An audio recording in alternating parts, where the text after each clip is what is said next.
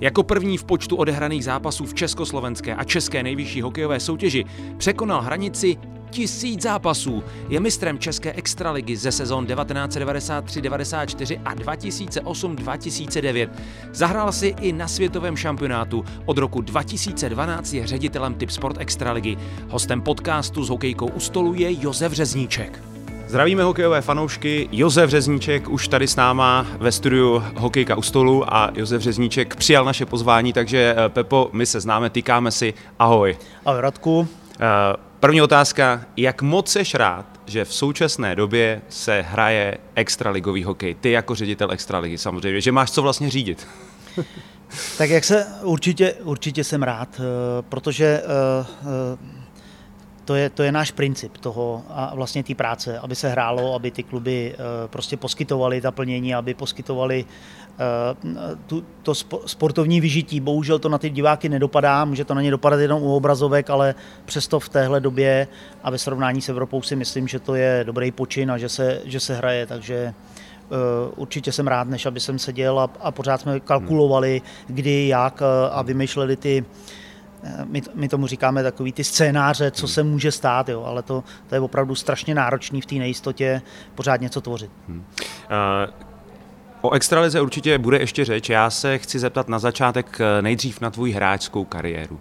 Jak to vlastně uh, začalo? Jak ty si vzpomínáš vlastně na tvoje nějaký hokejové začátky a ta kariéra tvoje byla hodně dlouhá. Takže vzpomeneš si ještě, jak jsi začínal, kdy to bylo, kdy jsi, jsi poprvé nazul brusle? Tak vzpomínám si na to dobře, protože to jsou věci, který, na které člověk neza, nezapomíná. Eh, já jsem bydlel eh, na vesnici, než se rodiče rozvedli a v devíti letech jsme se přestěhovali do Plzně eh, z nějakých 30 kilometrů a potkal jsem kamaráda tam, kam jsem se přestěhoval, který už hrál hokej, byl o dva roky starší a já jsem teda toužil po, vždycky po akčních hrách. Hrál jsem na vesnici samozřejmě fotbal, ale hokej byl prostě něco tenkrát v televizi, mm, prostě bitvy e, Sovětského svazu proti hmm. České republice, e, Švédové, tenkrát byly ještě ty, ty izvěsti a hry a to, takže o pohár rudého práva a tak dále, takže to, to, to, nás, to mě fascinovalo a ta hra byla prostě strašně rychlá, rychlejší než fotbal. I když jsem miloval fotbal a byl přirozený pro hmm. mě na té vesnici, takže když jsem přišel do té Plzně, jak jsem okamžitě souhlasil, Eh, že teda se tam půjdu na ten zimní stadion podívat a přihlásím se někde do té svojí kategorie. Hmm. A měl jsi to tak, že vlastně se přihlásil a hned tě to bavilo, hned tě to chytlo hned si začal chodit. Já teď děláme spoustu rozhovorů, s, rozhovorů s hráči a uh, občas říkají, no ale ze začátku bylo hrozný, já jsem brečel, já jsem nechtěl. Uh, Honzu Mišáka prý rodiče tam utáhli na nějaký párek v kiosku a tak. Ale mám úplně stejnou, mám úplně stejnou zkušenost, protože samozřejmě čtvrtá třída už v té době, v tom roce, uh, teď budu de, 9 let, hmm. plus 66, hmm. 75. Hmm. V tom roce 75 už v té době ve třetí třídě tam byli kluci, který prostě to byli šlajfíři. Hmm. S odpuštěním. Jako. To byli, já když jsem tam přišel, tak jsem přišel na vypučených bruslích v, v, v, krim, v krimplenovém roláku, který překrýval nějaký pra, prachrániče. Prostě vybavený tak, jak se jenom dalo, co mi mami na, natahla a sehnala. Až pak se začaly teprve schánět jakoby další věci. A to, že z toho rybníku je člověk ještě nějaký jakoby vy, vyběhaný nebo něco takového, tak nějaký základy bruslení ano.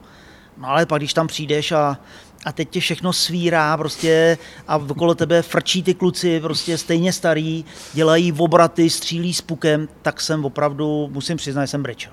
Hmm. Takže jako. ty jsi začínal relativně pozdě, takže jsi musel dohánět. Určitě, určitě, jo. ale prostě jsem, mě to tak chytlo, že jsem hmm. vlastně ty kluky do půl roku dohnal a, hmm. a normálně jsme začali hrát ve čtvrtý třídě zápasy a musím říct, že už jsem hrál normálně plnohodnotný hokej s nima. I, i jsem se rovnou zařadil teda někam dozadu, eh, na obránce, to, to, jako, až to vidím jako dneska. I když v té době opravdu i ty trenéři byli, to, to byl ten sportíček, byl ten hokejíček, byl takový jako příjemňoučkej, jako tak, tak půjdeš teďka ty do útoku a běž si to zkusit a, a takový a žádný rodiče, jo, maximálně jeden vedoucí a tak dále, že žádný tlak, nic, ale strašná láska, strašný jakoby zaujetí pro to, uh, pamatuju si jako dneska, uh, kdy jsem marodil s angínou, jsem byl poměrně dost náchylný na, na, na horní dýchací cesty a na angíny a, a přijel trenér náš prostě za mnou domů, za mojí maminkou, za rodinou a, a, a rodiče a přemlouval je, jestli by jsem už v sobotu, když už jsem teda čtyři dny v té posteli, jestli bych v sobotu nemohl uh, jet někam. No já jsem vyváděl, samozřejmě máma nechtěla, že jo, no, takže nakonec mě pustila a nevím, ne, nemyslím si, že to bylo úplně dobrý, ale prostě já jsem vyváděl. Takže to byla ta láska, kterou si myslím, že jsem jako k tomu získal, k tomu sportu neskutečně mě to bavilo, protože to bylo akční, vyhovoval to hmm. mý nátuře. Hmm. Nakonec ta kariéra byla famozní, hlavně e, dlouhá a vlastně jsi zapsaný jako první hráč, který dosáhl na těch tisíc zápasů v nejvyšší soutěži. To už ti nikdo neodpáře. Takže e, jak vlastně si to natahoval, natahoval a jak se člověk musí uh, udržovat, aby se dostal na těch tisíc zápasů, to už je fakt jako ta meta, kdy si řekneš, jo, už mám něco odehráno. Já musím říct, že ta kariéra, uh, zaprvé jsem byl takový trošku jako z té vesnice uh, uh, vycepovaný i, i povahově a, a v rodině výchovou jsem byl k tomu, aby jsem prostě věci dotahoval do konce, aby jsem dělal všechno poctivě. Takže to bylo pro mě v té kariéře strašně důležitý a to mě provázelo vlastně celou tu kariéru. Takže základem byl, byla samozřejmě nějaká láska, nějaký nadšení a neustálý trénink neustále, neustále se zlepšovat. Já eh, jsem mm, podle svého zrůstu neměl úplně ty, ty nejhokejovější parametry, ale silové hmm. parametry hmm. jsem prostě měl, hmm. takže ty jsem využíval. Nakonec jsem si v té kariéře a v tom stylu hokeje našel tu, tu svoji rovinu, to svoje prostředí, kde jsem se cítil, kde jsem se cítil dobře. A zjišťoval jsem a velice často jsem o tom přemýšlel o hokej, protože jsem ho opravdu měl pod, pod kůží. Já ho mám ještě do dneška samozřejmě, ale v té době jsem velice intenzivně přemýšlel o každém zápase, o každém, jak se člověk může zlepšit a překonat ty handicapy, hmm. ty vejšky, jo, hmm. jak to může no. prostě někam posunout a to, bylo, to byl ten motor, který to, který to prostě natahoval tu kariéru a já jsem nikdy neříkal, že budu končit, jakože já jsem měl v, té kariéře, v kariéře jednu takovou, uh, takový slabší období, když se mi jako po nějakým dlouhodobým působení v Plzni trošku nedařilo, ale bylo to nějakou psychikou, nějaký, hmm. to jsou osobní věci a tak dále. Takže tam se člověk jako dostal i do té psychologie a tak dále. A jinak jsem nevyhrožoval nikomu, že ve 33 prostě je člověk starý a musí hmm. končit nebo něco takového. Já jsem prostě hrál to co, to, co to dalo, to, co se dalo a, a došlo to až takhle daleko, že jsem opravdu jako většinu té kariéry strávil teda v Česku, mimo čtyř let v zahraničí hmm. a přesto ten, ten počet těch zápasů uh, jsem dokázal zastavit někde na těch 1035. No, hmm. Eh, ty jsi říkal právě, že si doháněl tu, tu postavu. Uh, jak jsi to uh, nějakým způsobem korigoval, když najednou přijel nějaký dvoumetrový borec proti tobě? A já samozřejmě, uh, když se třeba bavím o tobě s někým, tak někdo říká, s bývalým hokejistou, tak říká, no, uh, Pepa hrozně nepříjemný hráč, jo, hrozně nepříjemný hráč, takže jak jsi to kom, uh, třeba kompenzoval, tu výšku? Jako věděl jsi, když, když, když, když jsi šel do souboje, že proti tobě jde nějaký hromotluk, že jsi prostě nějakým způsobem uh, dával pozor? Já si myslím, že v, od těch žáčků to takhle člověk nevnímá, hmm. jako začít hrát nějaký hmm. Eh, tvrdý. Musí být. Tam, tam je to spíš takové, že se musíte umět vyhnout, udělat rychlej pohyb. Nikdy jsem se nebál velkých hráčů, protože byli zase ne, míň obratní a, a na tom to bylo celý založen.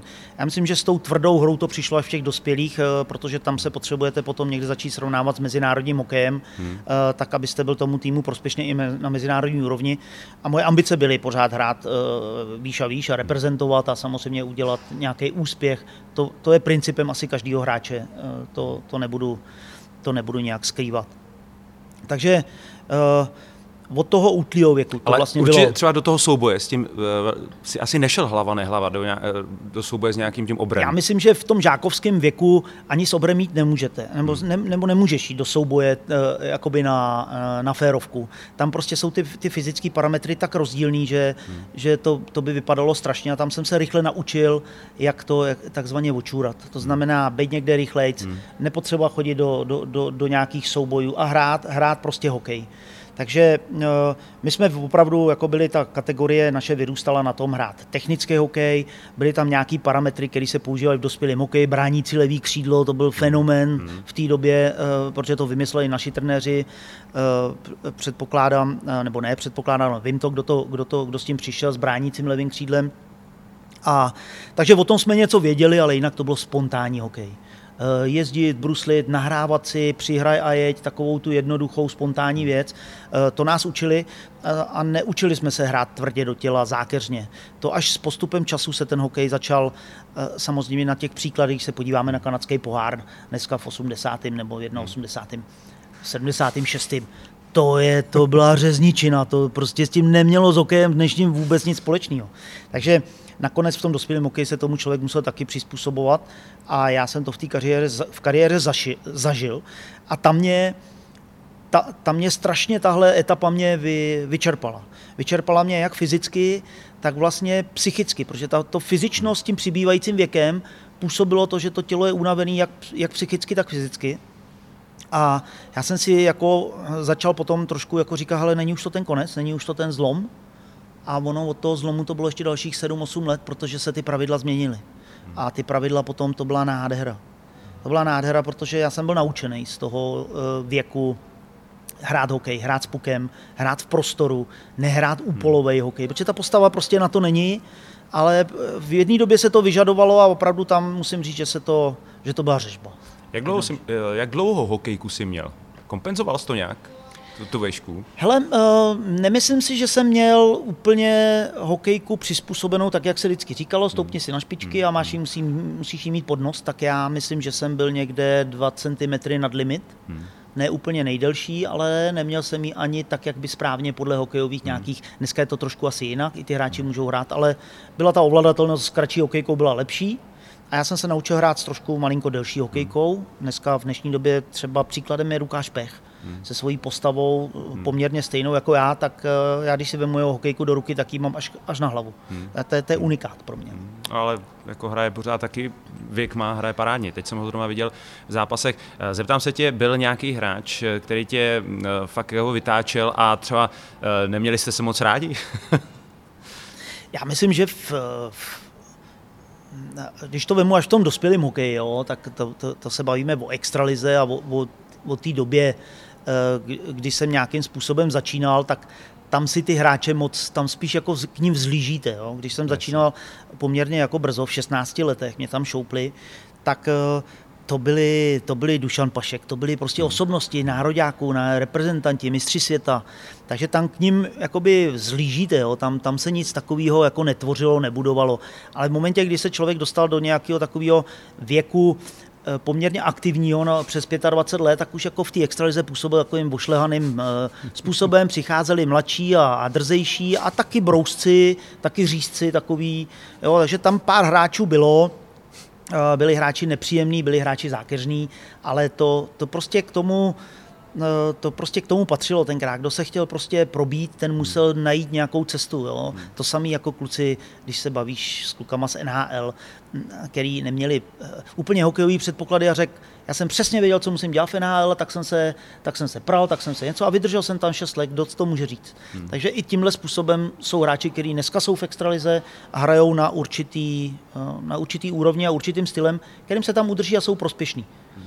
Takže Eh, zeptám se, kdyby si měl vybrat, ty máš dva mistrovské tituly, nějaký stříbrný medaile tam proběhly, eh, nějaký ten tvůj fakt jako top moment eh, z kariéry, ten highlight, na co fakt rád vzpomínáš, kde si, když si řekneš, když se takhle ohlédneš vlastně zpátky, jak si řekneš, jo, to bylo asi to nejlepší období, šlo mi to, vyhrávali jsme, nebo dotáhli jsme to fakt jako ke konci, kde se ti nejvíc dařilo?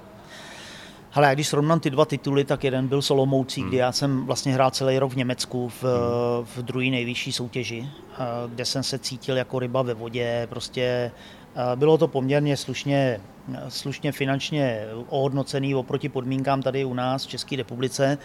A já jsem po té sezóně, která byla velice jakoby příjemná, aktivní, dařilo se mi tam, prostě když to řeknu, tak v tom nej, nejproduktivnějším věku, tak jsem se vrátil do playoffu vlastně v České republice, do Olomouce, mě tenkrát zlákali a, a to playoff proběhlo v takovém, na takové vlně euforie, e, nic velký starosti, najednou jsme byli ve finále, taky se to hrálo ještě na tři vítězní tenkrát hmm. jenom, takže ona ta série šla velice rychle.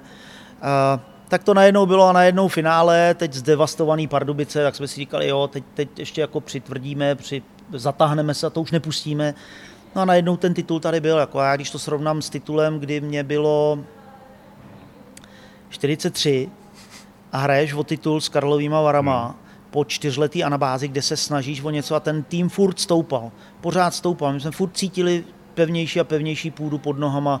Ty hráči, zrovna ten zmiňovaný Lukáš Pech, byli z té mladší kategorie, zráli, zráli ve velký hráče, tak eh, mělo to dobrý základ, jak silovej, eh, věkovej, zkušenostma a, a, a furt to tak nějak jako postupovalo a byly tam opravdu jako neskutečný momenty v, tý, v těch sériích. Jo. A když si vzpomenu dneska, jak mám trošku jako i Husinu, eh, prostě sérii... To byla ze... velká euforie v těch Karlových Varech. To byla velká euforie, z série, kterou my jsme dva roky po sobě, já si to pamatuju, vždycky jsme ve čtvrtfinále chytili Litvínov, jednou 1-4, jednou 0-4 jsme jim dali. Jo, a, a šli jsme do toho s respektem a teď najednou to jako ty ušetřené síly a, a tak dále, pak ty série, já si pamatuju jednu sérii ze Spartu, tam jsem dával nějaký gol, tím, že jsem předtím působil ve Spartě, tak to bylo takový emotivní, uh, prostě v nějakém prodloužení, jo, ono, to, ono to, se to posouvalo jako do postupu. No a potom opakovaný finále, dva roky za, sobě jsme, hmm. zase jsme byli ve finále, jednou jsme ze Sláví prohráli a jednou jsme tu Slávii uh, porazili, ale porazili jsme ji vlastně takovým úplně tam, tam je ta husina zase, protože jsme vlítli do posledního zápasu doma v Karlových Varech, vedli jsme 3-2 a po první třetině jsme prohrávali 0-3. No, tak teď tam všichni seděli v té kabině ježiši Maria, tam ty vyšitý čepice a já nevím, co to tam všechno okolo nás lítalo, že jo, a ty takový ty, jak se po sobě všichni koukali, tak jsem si říkal, no dobrý, tak, tak jo, tak ho to, tak ho to ne, nebude, ale co, tak buď to bude, nebo to nebude. Takže jsme si řekli jenom, hele, kluci, klid, to. A pak prostě se k tomu přidali takové věci, já jsem vždycky říkal, já zmíním jedno jméno, lépe řečeno dvě jména, který jsem jako ve své kariéře eh, a na tom ledě hmm. obdivoval. A nebo jsem k ním jako zlížel, že mají jako něco speciálního. A to byl Ondra Kratěna, tomu jsme říkali hmm. mistr Štísko. Jako. Hmm. Protože Ondra uměl, eh, prostě v některých momentech, a hrál jsem s ním na Spartě, tak vím, co uměl. Prostě ze situací, kdyby si řekl, že to, to prostě nemůže skončit gólem, tak to vždycky skončilo nějakým gólem, jo? nějakým zázračným způsobem. A pak se objevil ještě jeden hráč, ten se jmenoval Marek Milenovský a, a ten taky hrál s náma v Karlových Varech a to byl takový dříč, poctivý, eh, nebyl to žádný, jako byl to, byl to pes menší postavy, hmm. takový opravdu potřebný do mužstva. A ten uměl taky. To, to nebyl žádný jako Eh, sazeč gólů, jo? Eh, pravidelný, jako, jako tenkrát eh, Kumstát s Kůhraví, těm to tam hmm. prostě padalo. A, tak to, to byly sběrači bodů. Tohle to byl takový jako pracant a vždycky se někde objevil a najednou to byl gól. A přesně tady v tom finále, prostě on to tam někde z rohu, jako dneska si to pamatuju, no, to tam nadspal pod to rameno tomu, tomu nebo štík, svoboda? Ne. Uh, uh, jo, Áda Svoboda. Hmm. Tak mu to tam někde nadspal a najednou bylo vidět, jak prostě ta hala, jak to chytlo, jak, jak plamen. Jo. Teď jsem viděl to mužstvo, ty, ty rumělky na těch tvářích jo, a, a už, to, už, to, už to bylo cítit, už to bylo ty, ty, ty, ta husina byla cítit všude. Že jsme prostě najednou z ničeho jsme se dostali na dva góly a, a, a začali jsme pomalinku, pomalinku, najednou to bylo 3-2, pak uh, uh, si pamatuju, a to jsou ty zážitky, které si člověk hmm. pamatuje, takový ty, ty pěkný. Jo. To tam eh, nakonec ten Lukáš Pech to tam někde na toho, na toho děje, to tam někde pro, prostrčil mezi nohama na 4-3 a už jsme to, už jsme to nějakým způsobem umlátili. Jo. Takže to byly, to byly věci, které já říkám byly osudové. Prostě do toho zápasu se zapojili jak hvězdy, tak prostě pracanti a Tady to štístko, ty ho potřebuješ hmm. vlastně, jakoby, jo. A ty kluci čekají celou kariéru na něco takového. A já si myslím, že ten Marek Melenovský, že si tohle z toho gólu, když to bude poslouchat, tak si na to určitě vzpomene, že to, že to opravdu hmm. odstartovalo něco, ty skleslý hlavy, jako, jo. To, to odstartovalo ten obrat. Eh, když jsme vlastně u těch Karlových varů, tak se zeptám na uh, Vencu Skuhravýho, který eh, v té době byl jedna z největších hvězd Varu, když jste vlastně dojeli tady k tomu titulu. Pořád hraje vlastně je takový nehrající nebo hrající asistent takhle trenéra. A taky teď v posledních letech, eh, dá se říci, tak to tam šéfuje tu kabinu, pomáhá vlastně trenérům eh, a pořád eh, je taky velice platný. Jo. Samozřejmě má teď taky nějaký takový ty eskapády, ale možná je to i to, že vlastně tu pozornost za ten tým strhává jakoby na sebe a bere tu zodpovědnost na sebe. Jo? I, je to dáno možná i tím, těmi zkušenostmi. Je to, je to taky takový ten hráč, taky mu je, že jo, taky má svoje roky, hraje strašně dlouho, vždycky prodlouží kariéru o jeden rok. A teď jste vlastně, dá se říct, ty řídíš extraligu, on je pořád ještě, ještě hráč. Co říkáš těm jeho výkonům takhle, jak si prodlužuje tu kariéru? Zase se vrátím úplně na začátek, je to prostě úplně jiná konstituce Venca. Hmm. Prostě 100 kilový pořez, hmm. Který musel vždycky trénovat a vydřít si to taky. Samozřejmě má velice těžký, aby udržel si svoji hmm. váhu, konstituci, aby nestrácel a s tím přibývajícím věkem je vidět, že, že pořád trénuje a vždycky chtěl trénovat. Vždycky to byl hmm. taky, který se zakous, nebyl to lehtivý člověk na, hmm. na trénování. Takže tam já věřím tomu, že ta, ta, ta schránka tělesná, že ho samozřejmě drží, hmm. nikdy neměl velký zranění. To je strašně důležité v té kariéře. V momentě, kdy se vám stane velký zranění a dlouho se rekonvalescujete. A jak jsi tak, na tom byl ty? Ty jsi taky Já jsem neměl, já jsem měl jednou přetržený vazy v koleně po, po sezóně, když jsme uh, uhráli stříbro z Plzní v 92. A, ale to mě nikdy nezasahlo jako v té sezóně. Vždycky hmm. jsem to měl po sezóně a dolečil jsem si ho zranění přes léto a mohl jsem pracovat. Když se ty hráči zraní dlouhodobě přes tu sezonu, ztráta sezony, ono potom se do toho špatně dostáváte, jo, ono to hmm. je strašně obtížné, takže tohle, tohle se Venca vyhnul, určitě.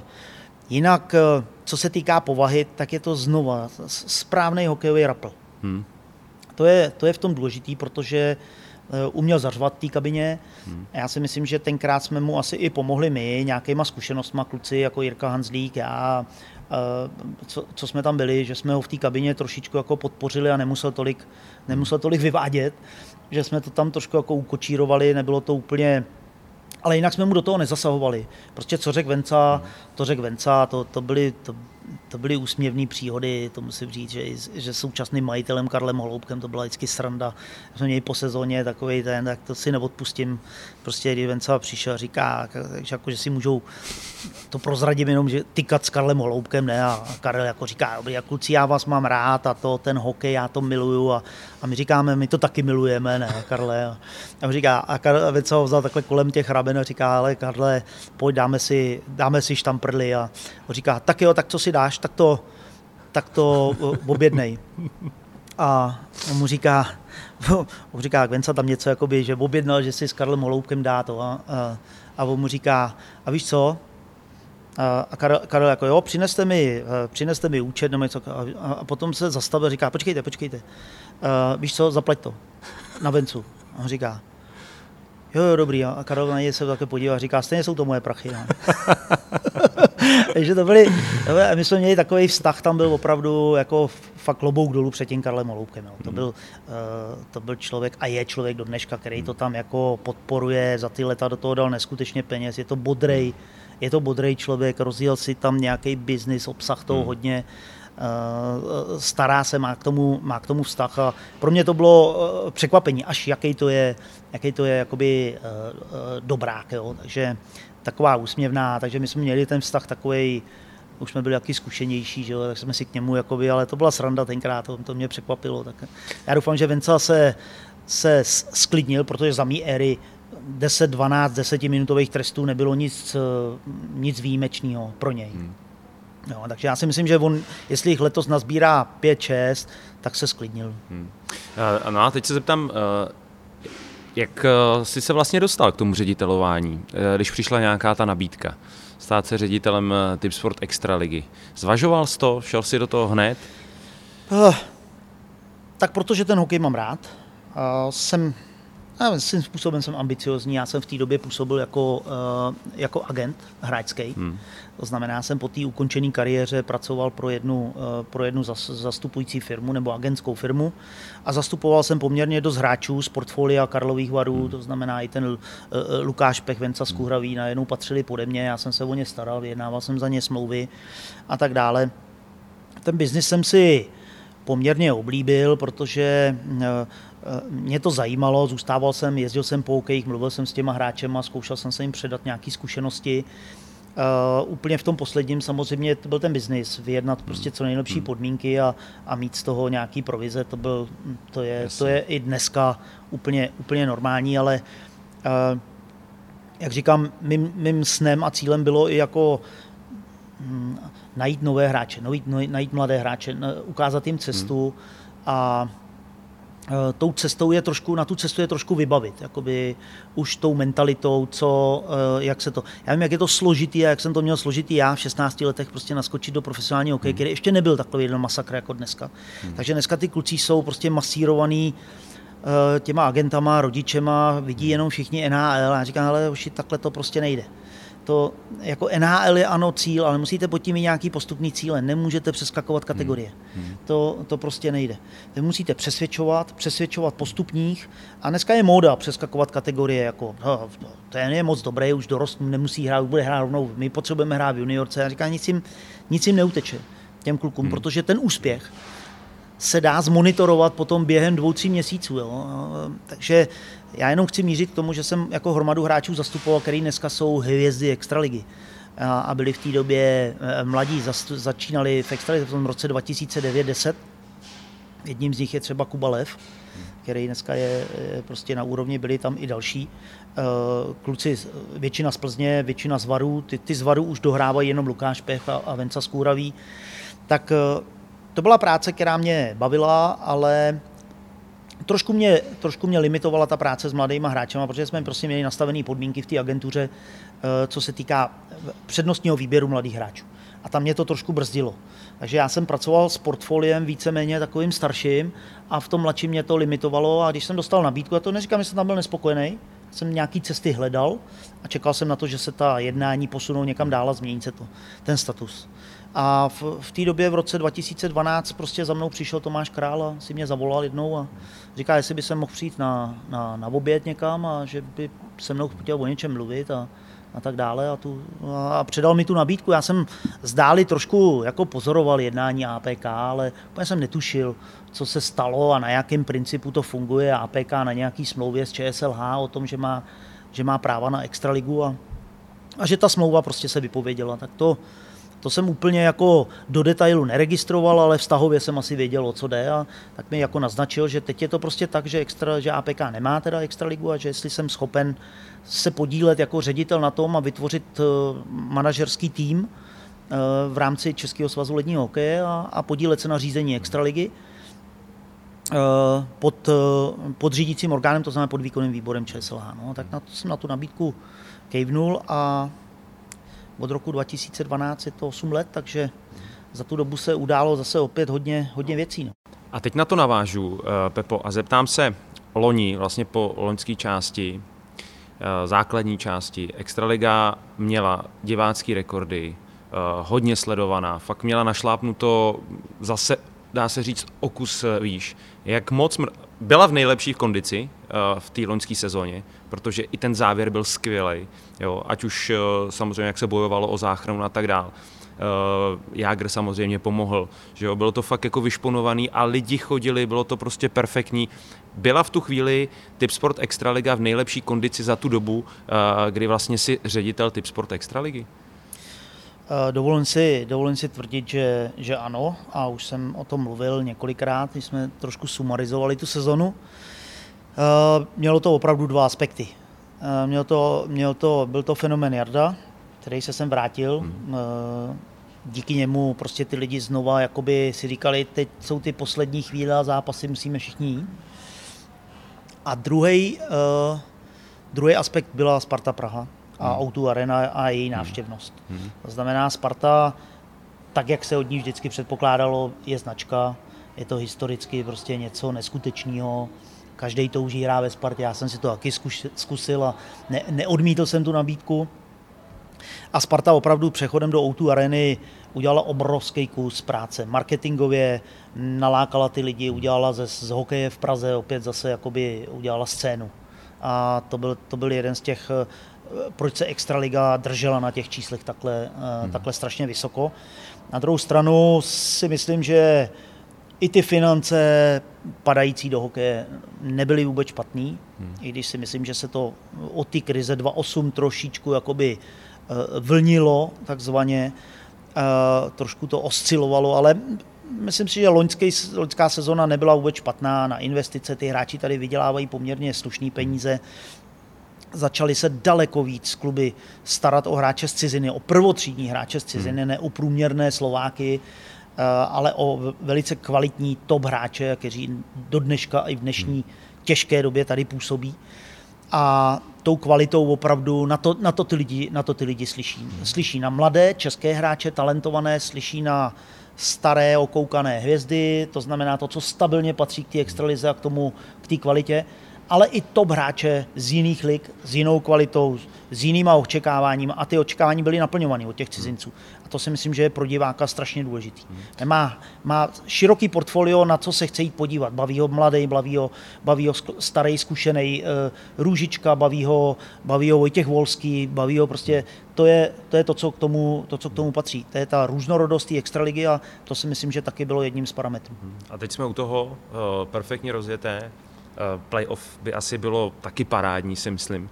A najednou Bůh eh, přišla tahle ta doba a chvíli to vypadalo, že se vůbec hrát nebude, že jo. Takže eh, o kolik se to vlastně vrátilo zase zpátky, protože uh, arény byly plný, jo, ať už mluvím o Brně, uh, Pardubicích, pořád tam chodí spousta lidí. Uh, ty jsi zmiňoval Spartu, ale i v Plzni chodí fanoušci, v Liberci uh, jsou uh, narvaný arény, takže ty kluby fakt jakoby uh, těžili z toho maximu a teď takováhle rána a samozřejmě nikdo neví, jak to bude dál, jo, protože pořád se to nějakým způsobem táhne a, a je, všechno je nejisté. Bych jako chtěl říct, že to opravdu e, není potřeba zmiňovat jenom Spartu, tam má obrovskou halu a, a tu kapacitu opravdu využívá, ale jiný kluby měli opravdu taky jako na, nadprůměrný ty návštěvy, to znamená, ty lidi to bavilo, ty lidi prostě tahala, tahal ten sport. Uh, možná, možná si trošku přihřeju uh, polívčičku, když řeknu, že, že prostě ty lidi ten sport bavil, ten, ten, ten hokej neměl žádný velký úlety, hmm. uh, žádný velký problémy, uh, kauzy a já nevím co, odpočty bodů nebo něco hmm. takového. O to opravdu, to, to je na, naším cílem, my jsme opravdu v těch systémech a v té kontrole a, a v tom řízení jsme opravdu dbali na to, aby, aby tyhle ty věci nikde neutíkaly, aby to bylo čím dál tím víc automatizovaný a, a pod kontrolou. Takže to si myslím, že tady nic nerušilo zevnitř.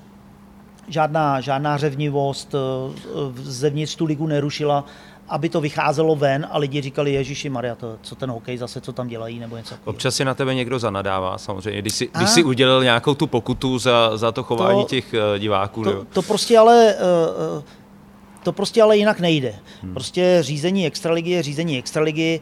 Eh, já říkám, že pokud ty za diváky jsem ne, ne, nevydával já, ale disciplinární komise v té době ještě... Ale ono to vždycky padne na tvůj Karel Holí, eh, protože ty lidi mají představu, že to řídí jeden člověk, hmm. ale já mám prostě zvolenou nějakou disciplinární komisi, eh, mám, mám vedle sebe nějakého šéfa rozhodčích a my jsme sportovně, pardon, my jsme sportovně technický řízení a samozřejmě, že, že to nahoře nějakým způsobem to vždycky na nás dopadne. To, hmm. to jsem si určitě, určitě vědom, ale nejde to jinak, než, eh, než s těma klubama eh, prostě nějakým způsobem eh, jednat, hmm. jednat podle řádu. Hmm. To znamená, co ty řády dovolují, protože když to nebudete řídit a nebudete vymáhat, nebudete je s odpuštěním jakoby buzerovat ty kluby, tak, tak oni vám z toho začnou takovým způsobem jako léhonce potichonku utíkat, chvilkama budou, stávají se z toho precedenty. Hmm.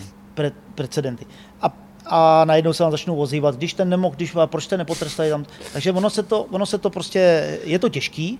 Já jsem do toho i do té pozice s tímhle šel, že, to... si vyslechnu, že si vyslechnu nějakou kritiku, ale uh, kritiku si vyslechne dneska prezident republiky, premiér, hmm. hmm. kritiku hmm. si vy, vy, vy, vyslechne uh,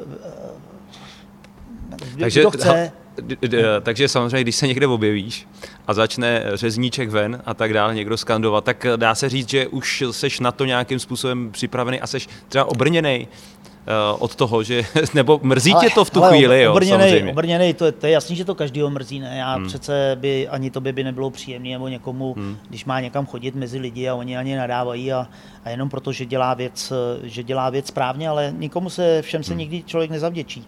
Takže já musím dělat tu věc tak, aby všechny ty kluby měly stejné podmínky. Kdybych to dělal podle toho, jak mi, jak mi okamžitě druhý den hmm. zvedne poškozený tým nebo potrestaný tým a řekne, že takhle to nemyslel, že to tak nebylo a že, že, že to mělo být jinak a že ten trest měl být eh, jinak, tak já říkám, máte opravný prostředek, tak se odvolejte, udělejte prostě proti rozhodnutí disciplinární komise nebo, nebo předsedy disciplinární komise. To je v pořádku, ale musíme jít podle pravidel, nemůžeme prostě jenom jako, je, tak teďka jim tady těm nedávej, protože mi volali a že, že tady to, to prostě takhle nefunguje. Hmm. A z té perspektivy těch klubů je ten pohled na ten hokej a na ten sport celkově, na ten systém, je trošku jiný. Není úplně u všech stejný. Hmm. To znamená... No, to se chci zeptat právě, jo? jak těžký je sladit těch 14 klubů samozřejmě, aby to respektovali, jo? protože každý klub taky má samozřejmě jiný názor na něco a tak dál. Takže jak těžké je to třeba dojednat, jo? aby tam třeba nebylo, jo, ale minule tyhle dostali takhle a co my? Eh, my chceme zase taky jako tohle a ne, aby jsme dostali víc nebo a tak dále. Jo? Úplně, úplně, teď samozřejmě mluvím o nějakých pokutách. Jo? A teď, teď se bavíme o pokutách, to jsou takový jednotlivý případy, jo? ale já se bavím o tom, že prostě ty pravidla musí být pro, tu, pro všechny ty týmy stejný, aby, ten, aby, ty, aby těch 14 týmů procházelo tou soutěží jako jeden celek. A ten celek se jmenuje ELH, hmm. nebo Typ Sport Extraliga ledního hokeje a za to ty kluby dostávají jako poměrně vysoký, uh, vysoký obnos peněz. Za to, že ten produkt, že to všechno pohromadě prostě nějakým způsobem roste. Měřitelný je to jenom, jenom v divácích, měřitelný je to v, v nárůstu marketingových peněz, zájmu televizí, to je měřitelnost. To je měřitelnost. A v momentě, kdy máme mezi těma klubama máme velký, menší, eh, kvalitativní i finanční rozdíly, no tak je jasný, že ty, co jsou bohatší, tak mají větší ambice a větší snahu a větší eh, to eh, si určitý práva vysvětlovat nebo, nebo, nebo trošku na ně nahlížet nějakým jiným způsobem. Ale pořád musí platit, že je tady nivelizace v té extralize. Všichni dostávají stejně peněz za marketing.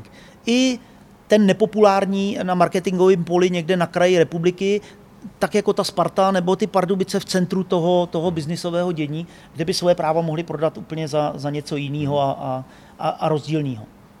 Ale takhle to není.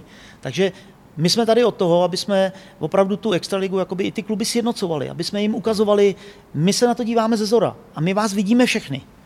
To znamená, problém jednoho z vás, který působí problém všem třinácti, prostě nemůže být akceptovaný. My to nemůžeme udělat tak, aby vás to, tak, aby vás to poškodilo. Je to úplně to samé, jako když někdo uh, z téhle party těch 14 klubů udělá nějaký provinění, který bude mít dopad na všechny, na všechny kluby. Ať je to marketingové provinění, že třeba hlavního partnera odmítne prezentovat, nebo uh, v rámci marketingu přijde marketingový partner, nebo a, a tím pádem i všechny kluby přijdou o nějakou finanční částku. To je přesně to, co Eh, je potřeba pořád otevírat. Otevírat a těm klubům, aby byli jednotní, aby byli silnější, aby byli prostě produkt, aby, byl, aby, aby šli za tím a samozřejmě ne se, jako, ne se pitvat v tom, co si každý klub eh, jakoby sám myslí, jak by se to dalo dělat, aby to vyhovovalo jenom jemu.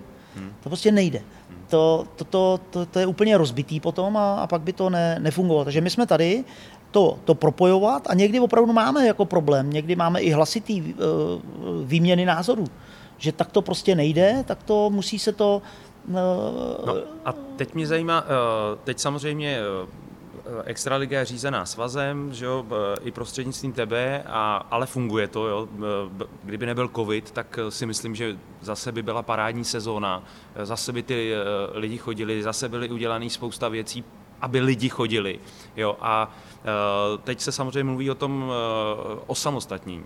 Eh, typ Sport Extra ligy. Není to třeba škoda, když eh, v tuhle chvíli to fakt jako fungovalo, eh, ta tržní hodnota toho rostla a tak dál? Já si myslím, a teď že... se ozvaly tyhle ty věci, přitom fakt jako sledovanosti šly nahoru, diváci chodili. Já si myslím, že ta tržní hodnota i ta popularita to, to nemusí dostat žádnou ránu přechodem pod APK, jenom to APK to prostě musí nějakým způsobem uchopit a, a vést, a přejít do toho režimu převzít si to, vzít na sebe celou tu organizaci, do detailu to, to prostě věc. A nemyslím si, že by, že by ta extraliga, ale je potřeba se na to podívat opravdu to, co jsem řekl předtím. Jako pojmout to a, a, a zabalit celý ten produkt, jakoby OK, tak chceme si to řídit, tak to pojďme řídit, pojďme obchodovat práva společně, pojďme je obchodovat prostě s tím, že eh, aby to mělo nějaký progres, aby, aby ty lidi to bavili. A to je jedno, jestli to bude řídit svaz nebo, nebo APK, to vyžaduje pořád, ten divák je nekompromisní, ten, ten, ten který to dostává přes média, ten, ten je nekompromisní. Pokud se bude stávat nějaký, nějaký nedostatky a, a budou, budou problémy. A ten, ten divák na to je nekompromisní a může být nekompromisní ke všem rozhodnutím. Ať si to bude řídit APK, nebo to řídí svaz a pod APK to bude jiný ředitel, nebo to bude někdo. Vždycky ty lidi budou mít nějaký zájem. A ten zájem my nikdy ne, ne, neznivel, neznivelizujeme, protože ten, ten, ten, ten fandí Pardubicím, ten, ten, ten fandí Třinci, ale v, v tom soutěžení se vždycky někdo poškodí, hmm. jakoby, nebo nepoškodí. Nikdy, vždycky se někdo potrestá. Takže to, to neodstraníme. Ale co se týká managementu, řízení, eh, struktury řízení, struktury zlepšování, komunikace, navenek, tak tam si myslím, že je to jenom o, o kvalitě práce, o nastavení.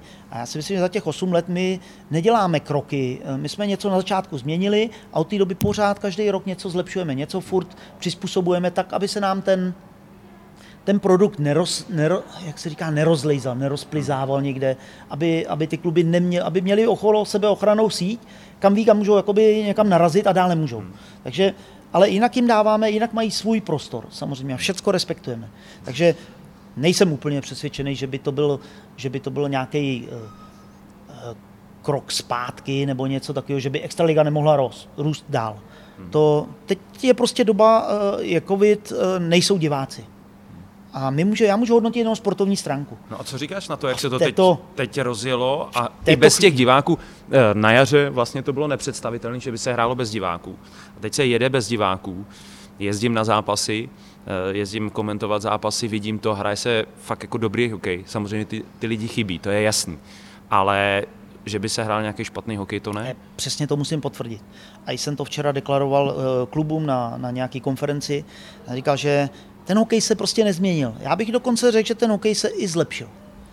Jako chybí mě diváci, chybí mě, má to divnou atmosféru, ale když se na to podíváme optikou sportovní, tak uh, OK, až na výjimeční zápasy, a to hmm. se stává i v NHL, prostě jsou průměrní zápasy, ale to je minimum těch zápasů. V tuto hmm. chvíli musím říct, že sleduju všechny zápasy, nejezdím po stadionech, Eh, protože mi to nepřijde úplně vhodný, hmm. jenom si sednout, to se radši podívám v televizi. Ale musím říct a souhlasím naprosto s tebou, že ta kvalita je prostě je dobrá. Já myslím, že jsme konkurenceschopní, otevírají se nám noví hráči, nové možnosti. Eh, to, to, to, ani to, to, ta nesestupovost nebo v tom ohraničení toho, že není o co hrát. Je o co hrát, eh, je jenom otázka, jak ty kluby k tomu přistupují.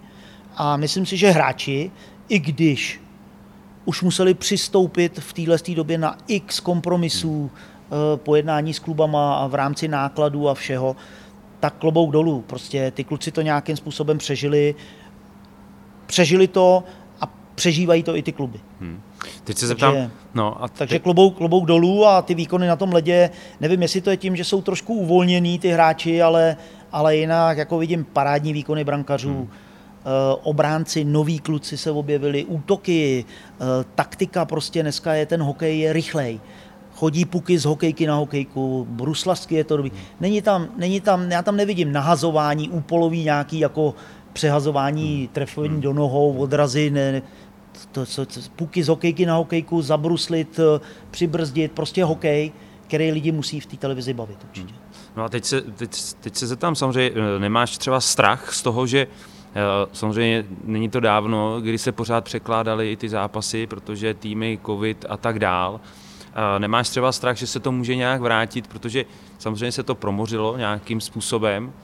Eh, nikdo neví, co, co vlastně ten covid umí, když to řeknu v uvozovkách. Takže by se něco takového mohlo vrátit. Nebo seš třeba optimista, co se týče dohrání základní části a potom třeba playoff, že samozřejmě chodí se na, na, na testy, ale samozřejmě teď třeba Slávě ve fotbale, jo, najednou zase další odložený zápas, jo, takže jaký máš třeba obavy ty? Jak se na tohle díváš, na tu celou situaci? Tak eh, to, tohle téma je obrovsky široký. To je, to je hmm. téma, který už tady máme 10, 10 eh, měsíců hmm. a, a pereme se s tím. Je to strašně náročná doba, nejenom pro nás, ale hlavně pro ty kluby. Hmm. Uh, i pro ty hráče, protože pořád musí o něčem jednat, hmm. pořád s ním někdo něco strká do nosu a já nevím hmm. co, hmm. tak a pořád musí mít nějaký jiný program vytržený z jejich komfortního prostředí, ale to samé se týká klubů, jednatelů, majitelů. i nás. Pro nás to taky není komfortní prostředí jako standardní, a, takže děláme úplně jiné věci, než jsme dělávali dřív. A, co se týká hraní a, a, a covidu, je, je strašně neznámých. My jsme masírovaný médiama, v televizi, vládou, e, neustálým jakoby strachem o, o něco.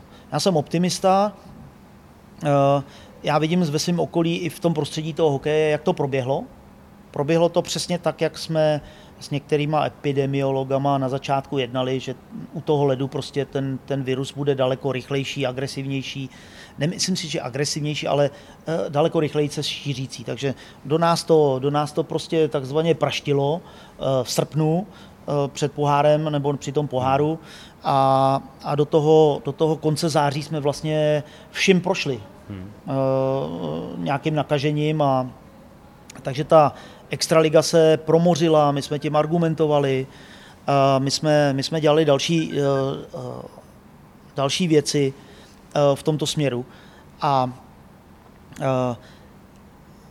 ta, to, to, že to běží ta Extraliga dál, tak teď to máme založené na nějakých pravidlech. Pravidelné testování, eh, dostali jsme se z PCR testů finančně velice náročných na antigenní testy, dostali jsme se do toho v režimu nějakým jiným, dostali jsme nějakou nadstavbu, co se týká partnerů, nebo kluby dostali, to není pro nás, ale to je pro kluby, že dostali nadstavbu pro to umožnit partnerům přístup eh, do nějakých eh, skyboxů nebo něco A teď to pokračuje a my se, my se samozřejmě ta obava je tady vždycky, protože nikdo vám neřekne dneska, jestli opravdu Eh, je, je ta doba, eh, po kterou jste, eh, můžete být neinfekční, hmm. jestli je 90 dnů nebo jestli je 180 dnů.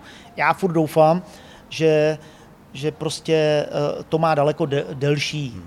expiraci tohle že se i těma dalšíma třema měsícema prostě ta promořenost toho mužstva, se dostaneme a posuneme se dál, posuneme se někam na konec té základní části. Doufejme, že se posuneme i v rámci očkování a, a, a nějaké hmm. už další, další činnosti, tak aby nás to nezastavovalo. Uh, protože dneska to všichni směřují k tomu, aby opravdu odehráli co nejvíc zápas, aby jsme dohráli tu základní část, splnili všechny ty požadavky, tak aby hráči zase mohli být plněni, hmm. protože hrajou, protože samozřejmě vykonávají tu činnost složitá situace, já jsem optimista pořád. Já jsem od začátku optimista, nešel jsem do toho s nějakou, ani, ani mý kolegové do toho nešli s tím, že něco bude tragického a že samozřejmě ty dopady finanční nás budou dohánět ještě dál. Ty neumíme odhadnout, my musíme dělat jenom všechno pro to, aby jsme eh, prostě tu sezonu sportovní a vůbec ten, to měřitelno té extraligy, aby jsme zachránili, aby jsme odehráli, aby jsme poskytli, aby to bylo v televizi, aby se lidi bavili. To už je druhá, to už je zábava, ale já jsem přesvědčený a pozitivní v tom, že se posuneme až někam. Pokud nenastane něco, to ale nikdo nevíme. Jestli nebudeme mít za týden, za 14 dnů um, prostě nějaký obrovský čísla, někdo to asi neřekne, hmm. hele, tak stop, všechno stop. Ale v současné době se vyprofilovala ta společnost a ta sportovní společnost je vyprofilovaná do toho, že je neinfekční, že se kontroluje, že se antigeně testuje a že, že to prostředí se v nějakým způsobem jakoby sune v čase dopředu v, v komfortním stavu. My nemáme záchyt. Hmm. Za poslední měsíc třeba jeden hráč, jeden funkcionář, to, to je strašně pozitivní na tom. Jo? Takže si nemyslím, že ani jako nastávají otázky a to by musel opravdu přijít úplně, úplně zástava zase. A jak říkám, ta situace na jaře při stovce nakažených, nouzový stav, zavření všeho, hranic, to byla brzda. A teď si myslím, že už ta vláda postupuje prostě soft, softra, softra, protože měkčejí a měkčejí a čeká na ten datum, kdy se začne vyndat ta vakcína a rychle se to začne aplikovat. A myslím si, že ten sport bude jako produktivní kategorie, že bude někde až, až vzadu uh, s tím testováním. Hmm. Teď se tam ještě na to, uh, hraje se samozřejmě, jak se dohání ten program. Uh, tak se hraje úterý, pátek, neděle, je to fakt nahuštěné. Uh, jde to rychle uh, za sebou.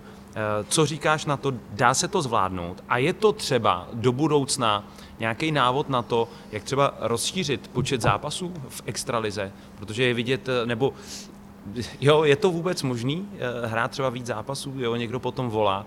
Teď je vidět, že prostě ty kluby to zvládají a zvládají to vlastně e, i přesto, že ten trénink třeba občas nebyl úplně na 100%. Jo.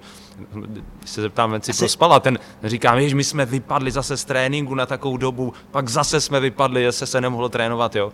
Takže je třeba uh, možný si vzít z toho i nějaký návod do budoucna. A ten, ten, ten návod a ta, uh, celá ta specifikace tohohle z toho počtu zápasů a, a NAL, NAL a já hmm. nevím co, ruská KHL, je, je velice i, i, i názorově, co se týká tréninku, tak jako metodicky je daný, že by se mělo nějakým způsobem trénovat a někteří, Venca Prospal říká, že by se mělo víc trénovat, a méně hrát a, a jiní kluci zase říkají se NAL, já jsem byl zvyklý v NAL prostě hrát, hrát a moc se netrénovalo hmm. a prostě tím hraním se jakoby udržuješ intuitivně. Hmm. Jsem zastáncem toho, že by se taky mělo hrát víc a víc, hmm. ale otázka je, kam se může posunout potom ten marketing, ten hmm. business, ten stupenkový business, ten ticketing, kam se to může posunout. To znamená, já, jestli nezahltíš třeba ty nezahltíme, fanoušky. Nezahltíme ten, eh, toho fanouška, protože eh, ty názory o tom, eh, proto já furt říkám, že 14 týmů je podle mě takový ideál, je to evropský ideál, všichni se s tím tak nějak jakoby shodujou. Seš že, teda za, pro 14 týmů, nejsi třeba pro 12? Že 14 týmů že 14 týmů krát 4 kola, dvakrát doma, dvakrát venku, prostě udělá 52 kol, což je na ten náš rozpis takový jako, bych řekl, jako optimál hmm. pro tu sezonu, která trvá teda hmm. od září do, do, do dubna. I s tím playoffem, tak maxima jsou tam 75 zápasů s nějakým dlouhým playoffem. Uh, to, se dá, to se dá odehrát, ale mm, kdyby bylo 12 mužstev, tak není problém, ale při 12 mužstvech budeme vymýšlet systém, hmm. jak dosáhnout minimálně Jasně. 50 až 60 zápasů. Jo, ale říkám na rovinu, 52 je takový, op, takový optimum a my už příští rok vidíme, že, budeme, že nás bude 15. Hmm. A už máte 56 zápasů, 56 kol, ale 60 termínů. A 60 termínů při dnešním vytížení toho rozpisu mezinárodní akce a přestávky, Champions Hockey League, Spengler Cup, hmm. mistrovství světa a příští rok eh, v roce 22 olympiáda. Hmm a tam se musíte vejít ze 60 zápasama. Jo? Takže my si ty zkušenosti předáváme, Finové už to takhle hrajou 4, 4 roky, 4-5 let, neumí se jakýmkoliv způsobem eh, prosadit zpátky na 14, i že by potom toužili, ale legislativně ani sportovně neumí zatím nastavit systém soutěže tak, aby se zredukovali na, na 15 a čekají, že z toho někdo možná finančně vypadne. Ale jinak tím mají obrovský problém, to znamená, eh, jednoznačně nechávají si exkluzivně jenom, jenom Karjala Cup, to znamená listopadovou přestávku, který nehrajou, aby měli co nejlepší tým na kariale. A jinak všechny přestávky, ruský hokejové hry, švédský, hmm. český hokejové hry, eh, pokud to není až těsně před tím mistrovství světa, tak normálně Finové hrajou. Protože to nejde zvládnout 56 zápasů při tom vytížení a všich, při hmm. všech těch termínech, kdy oni mají čtyři nebo pět mužstev Champions za League a takže je to jenom o rozpisu, je to jenom o tom rozmezí, co nám povoluje IHF, kdy můžeme začít první nebo druhý týden v září a musíme skončit týden před začátkem mistrovství světa v hokeji. Ale vůbec nám nepomáhá, pardon, do, dořeknu, vůbec nám nepomáhá ani to rozhodnutí, že mistrovství světa bylo odsunuto do 21. května, protože my se tím dostáváme úplně do nové sezony, která je v řádech nastavená do 34. Hmm. sezony a od 1. páté nastává nová sezona, takže my si nevíme rady uh, generálně jakoby s, s hostováníma, uh, s s přestupama bez nesouhlas a, a takové věci technické. Takže ta, ta sezona je strašně limitovaná, ten, ten, ten schedule je, je nadspaný. Jo. Mně jde o to, že najednou se někdo ozve, vys Jarda Jágr a řekne, chtělo by to víc zápasů. Ale není to úplně vlastně jednoduché. Jo? Ta, ty si tady řekl několik důvodů, že se to nedá úplně jasně natáhnout, že prostě je tam spousta věcí jo? a že to je vždycky, že někdo něco vystřelí, ale uh, vždycky řekne A, ale už se neřekne to B. Jo? A teď ty jsi tady vyargumentoval, proč vlastně uh, jako to není jednoduchý to najednou natáhnout o, dalších, uh, o další zápasy. Já jsem uh, s Jardou na toto téma mluvil, uh, protože to, to slychám jako od jednotlivých klubů, a nejhorší je potom, když se to jako pro, protáhne těma médiama, no, novinama. Proč nehrajeme víc a, a proč nehrajeme teď rychlejc a, a proč nehrajeme tripy. Hmm. Já říkám, ale tripy znamená jedna jediná věc. Chceš jet do Třince, do Vítkovic a do Zlína? OK, uděláme... Musí několikrát hrát doma, že jo? Zase. Uděláme trip do Třince, do Vítkovic, do Zlína, oni budou šťastní, Třinec, Litvínov, eh, teda Třinec, Zlín i ty, že, si, že jim tam objedeš jedno mužstvo, ale ty se vrátíš zpátky. A jednou k tobě musí zase ten Třinec, Vítkovice, Zlín přijet a budeš hrát dva, čtyři dny po sobě. Jsme schopni prodat vstupenky tolika lidem ve třech nebo ve čtyřech dnech na tři zápasy domácí.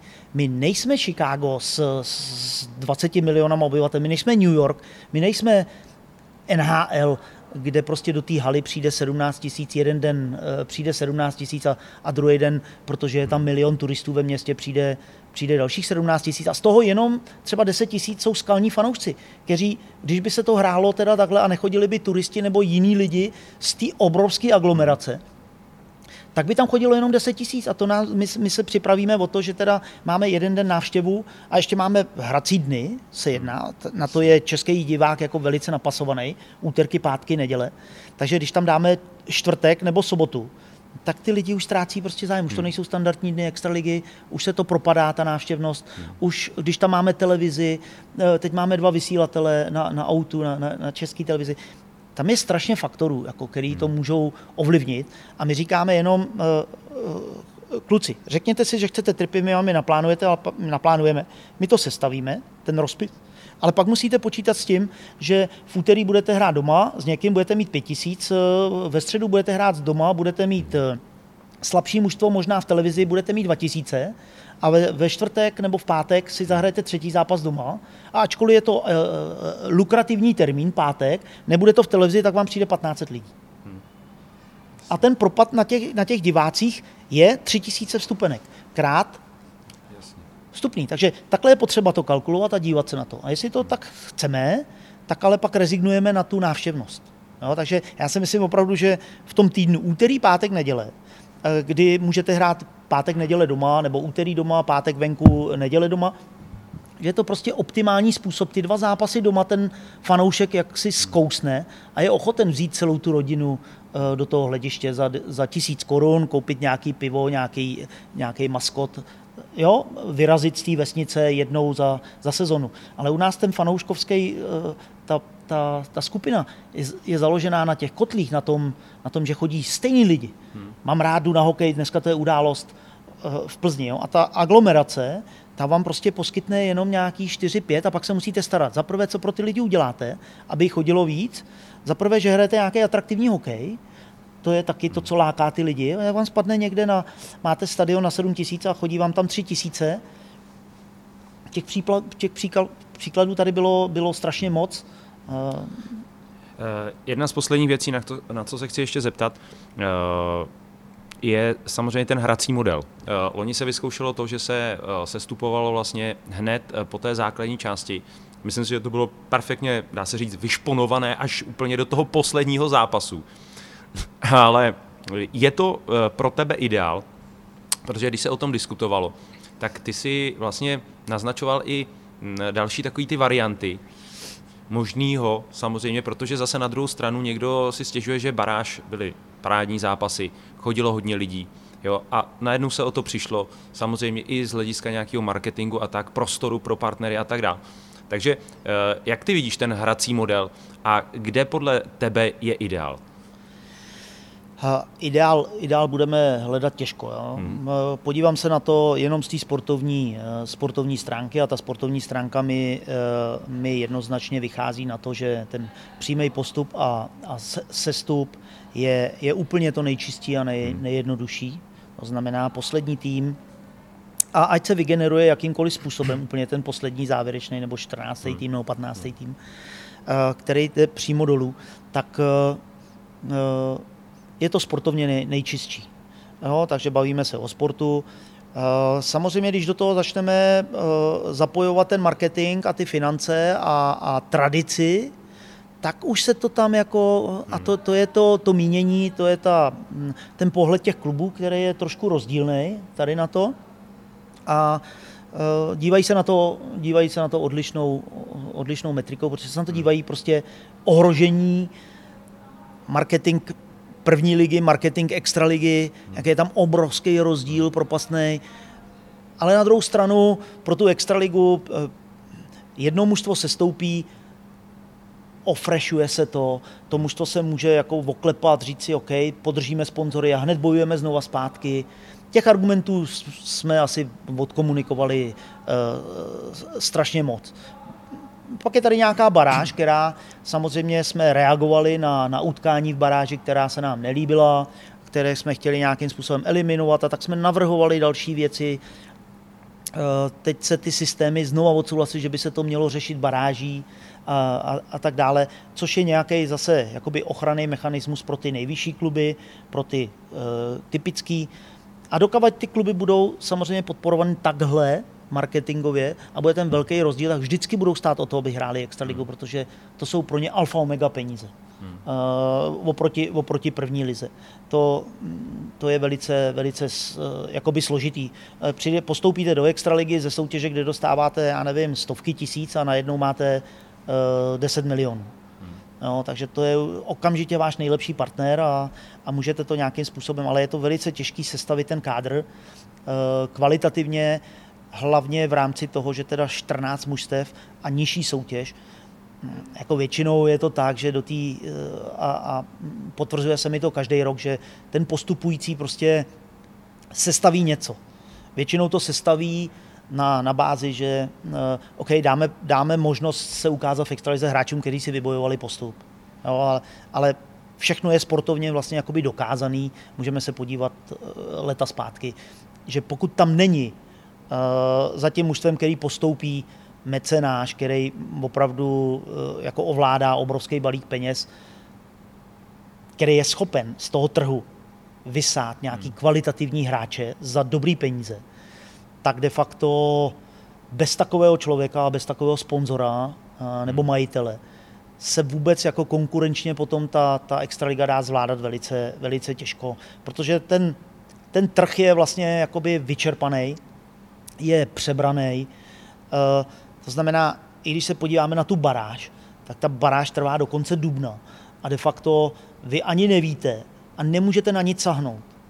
Dokud se ta baráž nedohraje a ne, neuhrajete si vlastně buď účast, anebo pád dolů, tak ani jedno mužstvo nemůže nic dělat. To znamená, hmm. poslední úkony, které můžou udělat, jsou 31. ledna.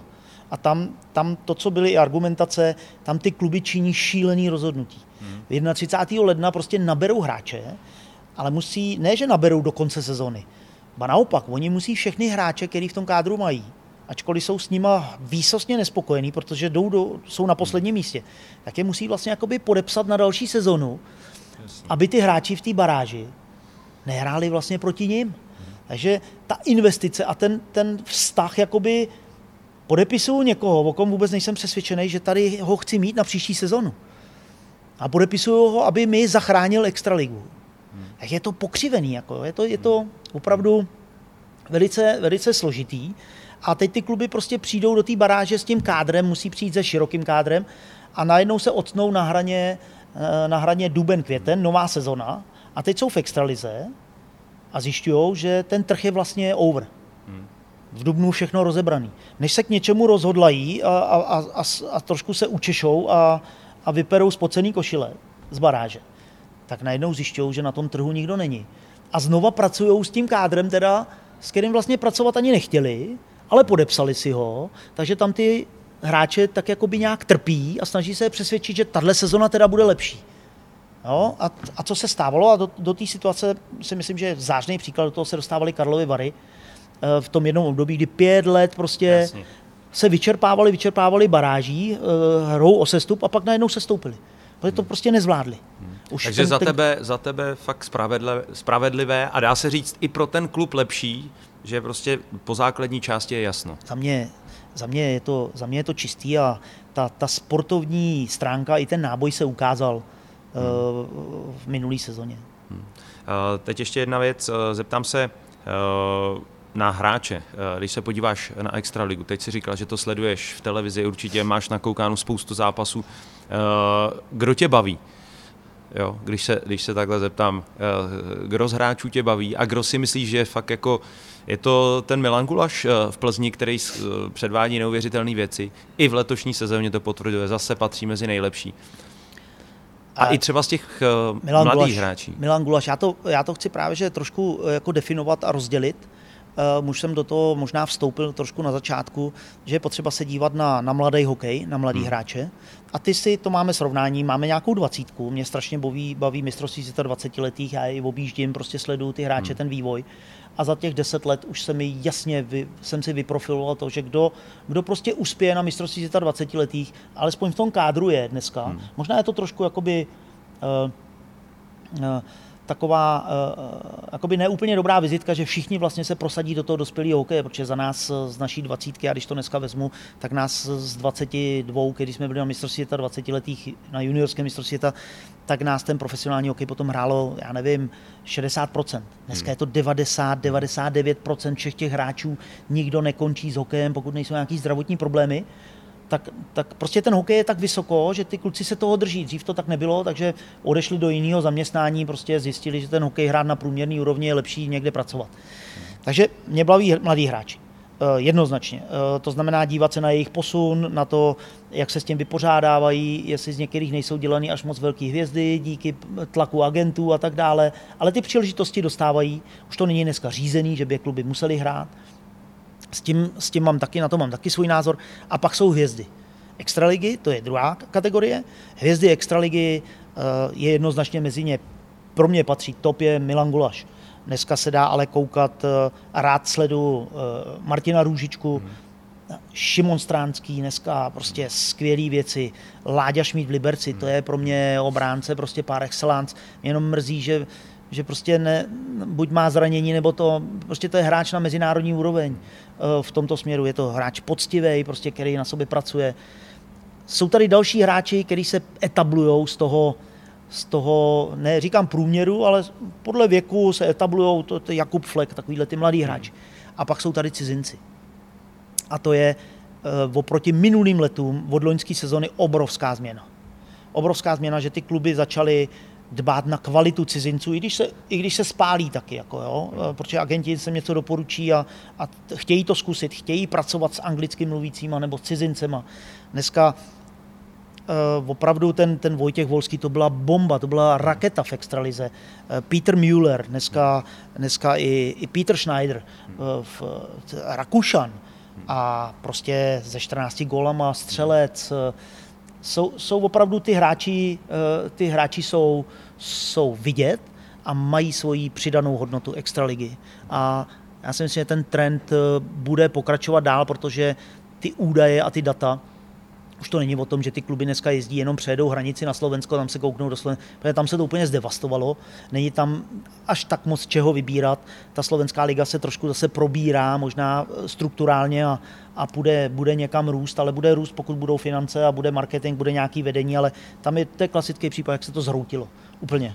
Takže tam není kvalitativně úplně co moc vybírat, protože každý, kdo má ruce a, a nohy, Eh, ze Slovenska, tak uteče radši do Švédska, do Finska, do Kanady a potom ty kluci se pomalinku možná někde pře, přes, přes nás převalí zpátky na Slovensko a tam to dohrávají. Takže tři kategorie mladí hráči, hvězdy jednoznačně, to lidi láká, to lidi baví, eh, baví je prostě srovnávání, baví je statistiky a to je, to je velká přednost extraligy. Hmm. To znamená, že tě musí bavit i Plzeň, protože v Plzni těch uh, mladých hráčů mají uh, skutečně hodně, co se dostanou do toho Ačka. Jak, jak se vlastně otrkal Petr Kodítek dneska uh, vlastně v reprezentaci. Paráda. Já před odletem vlastně na, nebo odjezdem na kemp reprezentační dvacítky přikryl hetrik s Malátem, co dělali, jo? všechno kluci pod 20 let. A teď Matyáš Kantner, viděl jsem jeho famozní uh, gol v Liberci, kdy projel přes celý hřiště, už loni vlastně tuším, že dal 18 gólů. Hmm. Takže to, to je přesně tohleto, uh, co tě baví?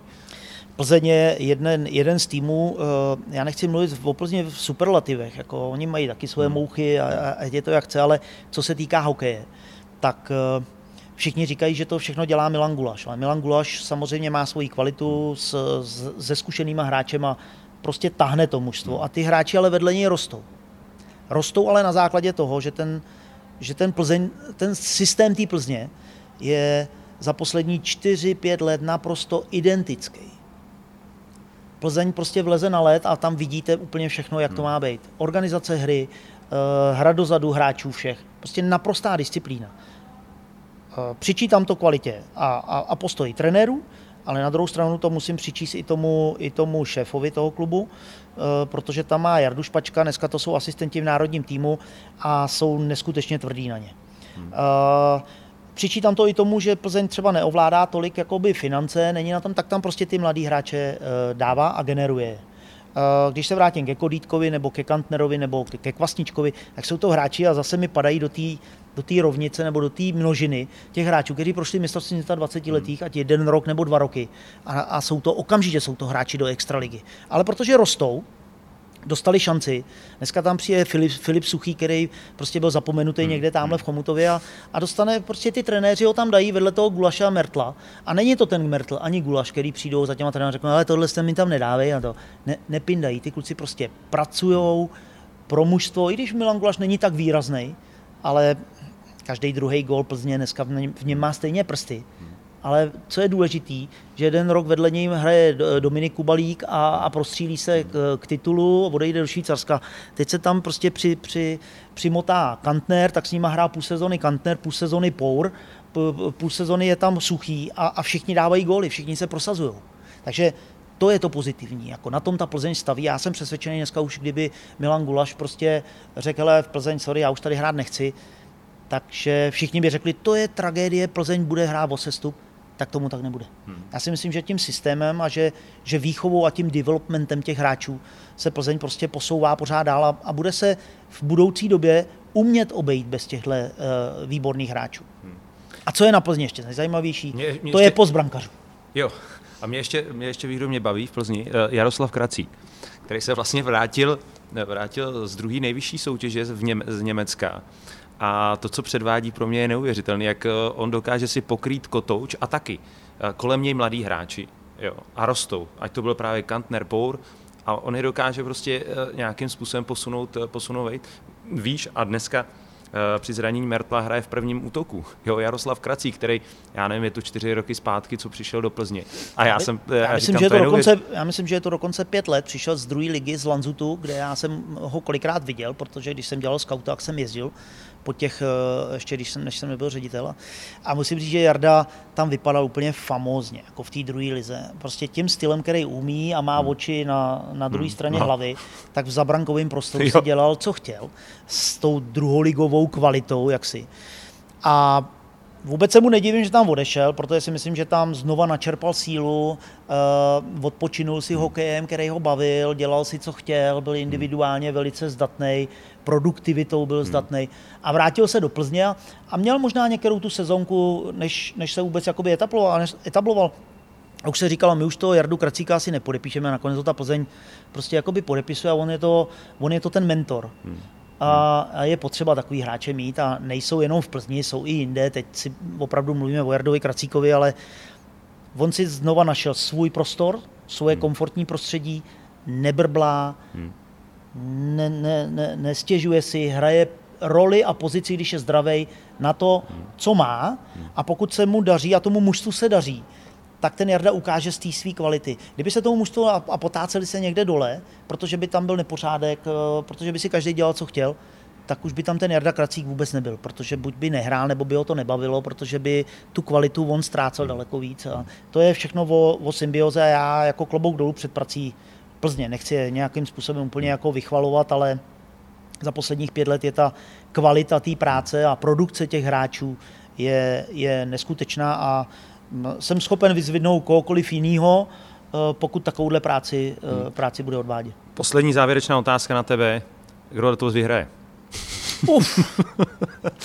teda doufejme, že, že se to všechno dohraje, že všechno Uf, bude v pohodě. Tak to je, to je první předpoklad, uh... aby se to dohrálo, ale myslím si, že ještě všechna mužstva neukázala. Momentálně hmm. je pro mě odskočený Třinec, hmm. uh, který už to, samozřejmě to mužstvo skládá nějakou delší dobu. Eh, má stejného trenéra, to znamená, vědí furt, co mají dělat. Eh, myslím si, že velmi silná bude Sparta, eh, mají ambice a mají opravdu taky hráče velice produktivní. Ale netroufnu si říct, kdo to vyhraje, protože říkám, buďme rádi a, a přejme si, aby se to dohrálo, přejme si atraktivní zápasy v playoffu, tak jako se můžou stát překvapení, což je kořením playoffu. Někdo může favorizovaný vypadnout tak eh, bych nerad typoval někoho, ale myslím si, že, Třinec Sparta jsou pro mě největší favorit. Hmm z tohoto, z tohoto, z tohoto pohledu. A ještě vlastně jsem se chtěl zeptat, příštím roce teda 15 týmů, budeš mít víc práce? S tím, že se to samozřejmě bude muset nějakým způsobem naplánovat? Ta práce, bude... už, je, ta práce už je teď, je jí víc, eh, z toho důvodu, že je tam samozřejmě 56 zápasů, 60 hmm. termínů, olympijská sezona. Hmm. Vy, vy, vymodelovat, eh, prostě ta, ta je nějak nastavená, ta termínová listina a teď do toho musíme hodit ještě eh, samozřejmě nějakým způsobem vytíženost O2 arény, to hmm. znamená, musíme najít eh, hmm. nějakou pozici pro Spartu, aby tam bylo co nejméně konfliktů a pak se to celý, eh, hmm. pak se to celý v, v rámci těch našich zkušeností nalosuje. A ještě, ještě jedna věc aktuálně, jaký je sklus, co se týče odhraných zápasů? Tím, jak se stálo samozřejmě. Tím, v současné době. No, nebo je to, už se to nějakým způsobem dohnalo tím, jak to, se hraje? Já si myslím, že ty dohrávky, on je to vidět v každém tom kole, buď je to regulérní kolo, hmm. to znamená, který byl normálně Jasně. naplánovaný, a pak jsou takové ty vložené termíny, Jasně. do kterých my jsme se, se snažili nadspat ty nedohrávky nebo předehrávky hmm. a to chybějící. Hmm. Takže my vždycky jako v jednom kole za 4, 5, 6 kol regulérních hmm. je tam nějaká vložená dohrávka, kde se kde je, taková, kde je ten myšmaš, hmm, jak se říká. Jasně. Tam je ta, ta slátanina, vidíte tam číslo zápasu jasně. 39 a, a 268, protože to jsou se, sezazen zápasy. Hmm. Já myslím, že po novém roce po novém roce se to bude hodně dorovnávat. Jo. Jakoby, jo. Ale hrozí nám tam opravdu taky to nebezpečí, že kdyby se po novém roce hmm. cokoliv stalo, někdo spadl do karantény, tak uh, tam budeme mít velký problém už. Hmm. Protože už je to nadspan, ta, ta termínovka, opravdu je to, už tam nejsou termíny na to, uh, na to dohrání. Takže držme si palce, držme palce celému národu, aby se to prostě hmm. nerozjíždělo, aby jsme to nějakým způsobem přes ty Vánoce uregulovali a uh, ustáli a mohli jsme v tom lednu uh, prostě vzlížet někde k tomu únoru a březnu. Hmm. Eh, samozřejmě je dobře, že Typ Sport Extraliga baví. Eh, Pepo, děkuji ti moc, že jsi udělal čas, super povídání. Samozřejmě spoustu fanoušků se, myslím, měli jsme tady, měl jsem tady přichystané i nějaké otázky od fanoušků, ale myslím si, že jsme to vlastně všechno probrali tím, jak jsem se ptal já. Takže ještě jednou díky moc. No a samozřejmě držíme palce, ať se to dohraje, ať budeme znát letos mistra, když loni, eh, loni to nevyšlo. Tak ještě jednou děkuji. Vám samozřejmě děkuji za pozornost, no a příště zase s hokejkou stolu na. Děkuji, na. V dalším díle v prvním lednovém týdnu roku 2021 do křesla usedne kondiční trenér Filip Raptopoulos, který spolupracuje i s českými hokejisty. Sledujte i čtvrtý díl podcastu s hokejkou u stolu.